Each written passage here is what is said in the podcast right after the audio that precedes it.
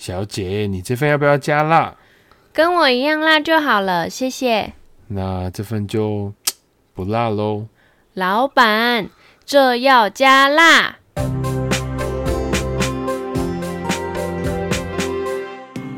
啊，NG 找啊。嗯，你怎么一副一副没睡饱、生无可恋的样子？你昨天是去做什么飘撇事啦？我昨天不知道怎么了，我就是失眠，眼睛闭着，但是精神超级好，翻着翻着看着手机啊，六点多天亮了。那你是不是有喝到茶或咖啡这种含有咖啡因的饮品？还是你有偷吃巧克力？这类型有茶碱啊、咖啡因的东西，在睡前吃了容易嗨起来，会让你睡不着。没有，都没有，就是忽然都睡不着，然后以前都很好睡。你是不是最近有什么说不出口的烦恼，然后整夜睡不着觉，差一点就要去屋顶把心情哼成歌了？没有啊，我怎么会有烦恼呢？就生活过得是挺悠闲的，怎么会睡不着？还是是我？可能就是过得太悠闲了，精力还没发泄完，导致我睡不着呢。好吧，那我们就来聊聊失眠这件事好了。人在失眠的时候啊，都希望自己的大脑可以像电脑一样强制关机，就噔噔噔噔，让自己可以好好的睡觉。那我们就要来先介绍一下大脑里面负责让你清醒的系统，跟让你想要睡觉的机制到底是什么。那我们大脑呢，里面有一个构造叫做网状结构，它就是很多复杂的神经元，很像我们影集里面看到的坏人会偷偷摸摸溜进去数据站，去中央电脑里面偷数据。网状结构呢，就有点像是中央的控制中心。那由这个控制中心呢，延伸出去的一个系统，我们就会把它叫做网状活化系统。那网状活化系统呢，只要它兴奋嗨起来，那你那一晚上就不用睡啦。那这个阶段呢，你反而会很清醒，就会开始思考、胡思乱想，把你以前做过的蠢事再 review 一遍，把你以前交往过的经历再回忆一遍。然后把你谁欠你钱，谁没欠你钱等等的芝麻小事，都会在你的大脑里面像跑马灯一样回忆起来。这个就是活化系统在嗨起来哦，它会把你大脑皮质存取的神经讯息全部都再放出来一遍。所以很多人在睡不着的时候会东想西想，就是东摸西摸的，其实就跟这个神经构成的网状活化系统正在开 party 有关哦。那夏里，你昨天睡不着的时候在想什么？是不是在想那些年有一个学长很帅，然后写情书给我，但我却不小心丢在操场上，所以有一首歌是这样唱的：写给你的情书，隔天会在操场上面见到。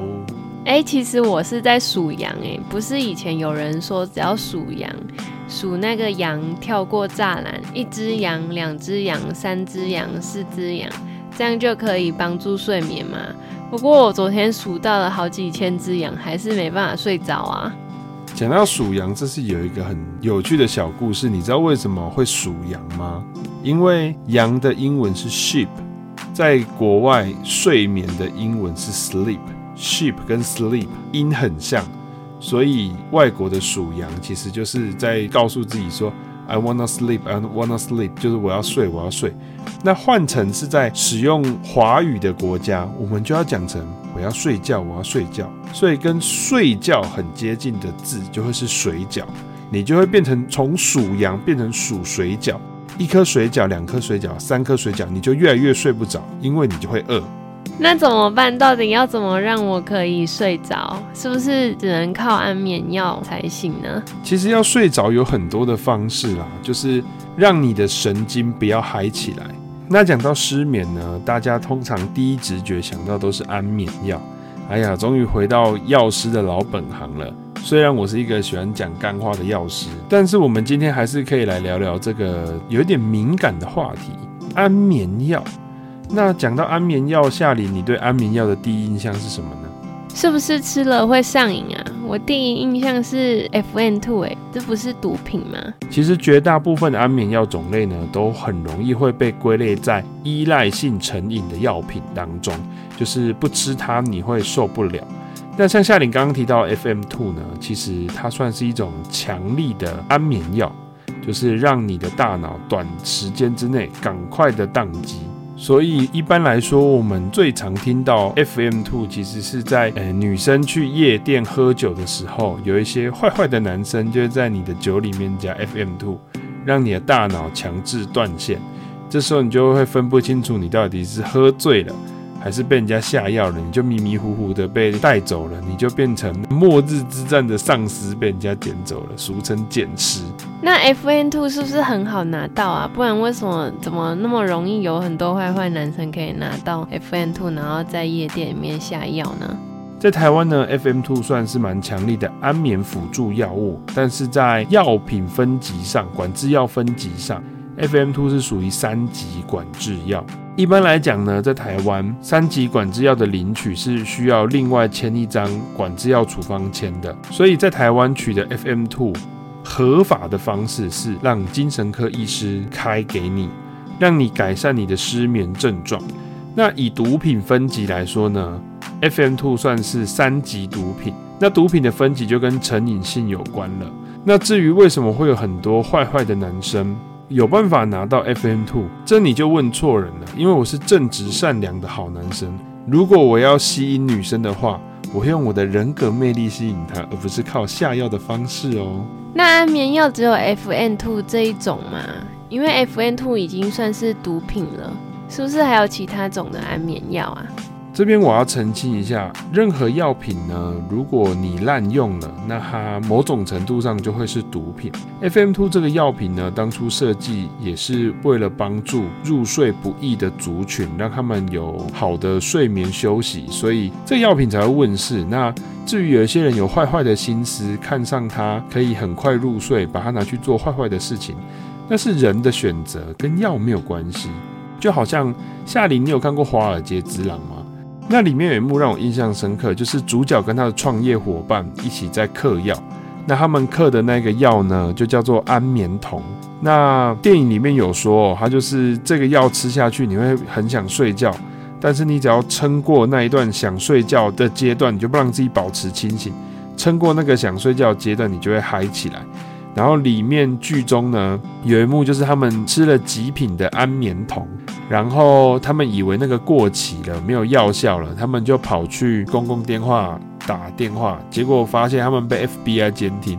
然后这时候，里奥纳多皮卡丘就牙起来，他瞬间就变成了那个流口水的皮卡丘，他就在地上爬，然后还在那边喊 FBI，那个就是药物滥用的最好影视教材。那我们刚刚讲的安眠酮，其实在台湾它有另外一个绰号，就叫白板。那它本身其实也是三级毒品。所以你讲了那么多，大家都是拿安眠药来做坏坏的事，那是不是全部的安眠药都被归类在毒品里面啊？我们这边要来安眠药转型正义，我们要帮安眠药发声哦。那我们要讲安眠药之前，我们要先介绍一下，就是安眠药的作用的机制。哎呀，我们终于要回到正题了，到底是谁一直让我干话满天飞的？好。那其实我们大脑的神经呢，为了不要让它一直保持兴奋的状态，为了不要让它嗨起来，所以神经有一个机制是会让它的神经讯号降低，让它不要这么容易轻易的就兴奋作动。那这个机制呢，我们就要聊到一个神经传导物质，这个神经物质的名字就叫做伽马氨基丁酸。听到这边，大家一定会想说：“吼，听 Andre 讲这些学理的东西，比安眠药还好用。”我一听就想睡觉。Andre，你可不可以讲讲人话，让我们可以好记？当然没问题。我听到大家心声了。那其实这一个伽马氨基丁酸，它的缩写就叫做伽巴。其实伽巴蛮多人知道跟睡眠有关系的哦。但是如果你真的记不起来它是做什么的，我跟大家讲一个好记的小口诀。夏琳，如果你整天晚上在那边叽叽叫、该该叫，吵着不睡觉，你的爸妈会对你做什么事情呢？当然是揍我啊！除了揍我以外，还可以干嘛？没错，当然就是揍下去。那我们大脑里面的神经如果一直该该叫、叽叽叫，整晚不睡觉，这时候就需要嘎巴嘞，嘎巴、嘎巴、嘎巴，有没有？是不是很好记？很好记啊！所以，我们安眠药的机转大部分都会围绕这个嘎巴神经传递物质来大做文章。像过去上古时代的时候，我们时不时就会听到有人吃安眠药自杀。那在这边，安瑞奉劝大家哦，现在千万不要做这种事情，因为目前市面上你能拿得到的处方的安眠药，真的都吃不死人。你就算吞再怎么大量，你也会去医院吊点滴，然后做一些药物的处理急救，然后你还会被值班的医师跟药师笑，就是拜托，现在安眠药真的吃不死人的，要做一点功课。好了，其实没有，大家真的爱惜生命，就是生命诚可贵，活着才会有希望哦。那为什么大家对安眠药会有可以吃死人的既定印象呢？是因为早期有一类的安眠药叫做巴比妥盐类，就是巴比妥，然后它的作用就是会强制的把嘎巴作用的那一个通道打开，就是火力全开。就有点像是《火影忍者》里面那个八门遁甲一样全开，停都停不下来，所以你就会睡到死掉，睡到呼吸抑制。那巴比妥类呢，一般现在都只会在麻醉的时候用到了。那一般的民众基本上是拿不到巴比妥盐类的药物的。那如果大家有睡眠上的问题，或者是情绪上的困扰，经由身心科医师处方出来的安眠药物呢，就是 BZD 类，benzodiazepine 类。那这个 BZD 类的机转呢，就是去打开 GABA 的通道开关，让神经抑制下来，所以它会让你比较舒缓。所以不管你是想要睡眠，或者是想要稳定情绪，其实都会用到 BZD 类的药物哦。那 BZD 类药物其实非常多种，作用也非常的多。包含神经科、骨科，其实都会用到 BZD 类的药物。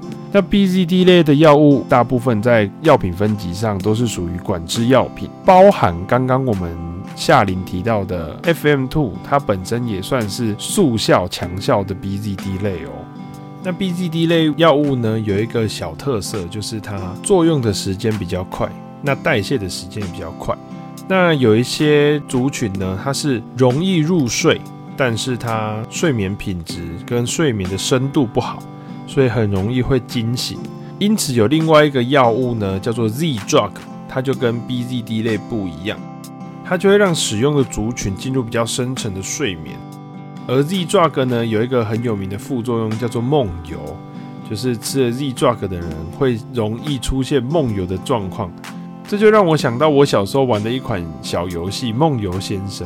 你看他在整个城市梦游，去动物园，去一些很奇怪的地方，走了这么久都毫不知情。我严重怀疑这一个梦游先生一定有吃 Z drug。那介绍这两大类的安眠药物，不管是 BZD 也好，还是 Z drug 也好，其实他们都会有一定的依赖性。什么是依赖性呢？就是如果当你今天已经习惯服用它之后。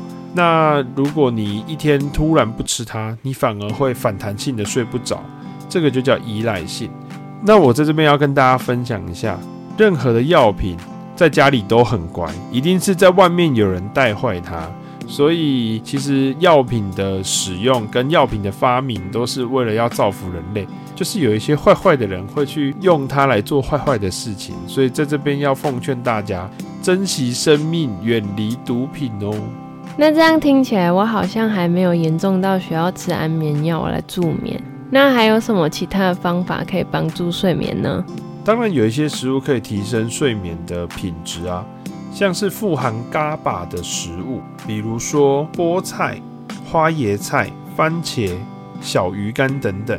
另一种就是之前节目中有提到的色色的姐姐的色色色氨酸。所以，我们吃富含色氨酸的食物也可以帮助睡眠，像是牛奶、香蕉、奇异果、坚果这些有色氨酸的食物，也可以帮助睡眠。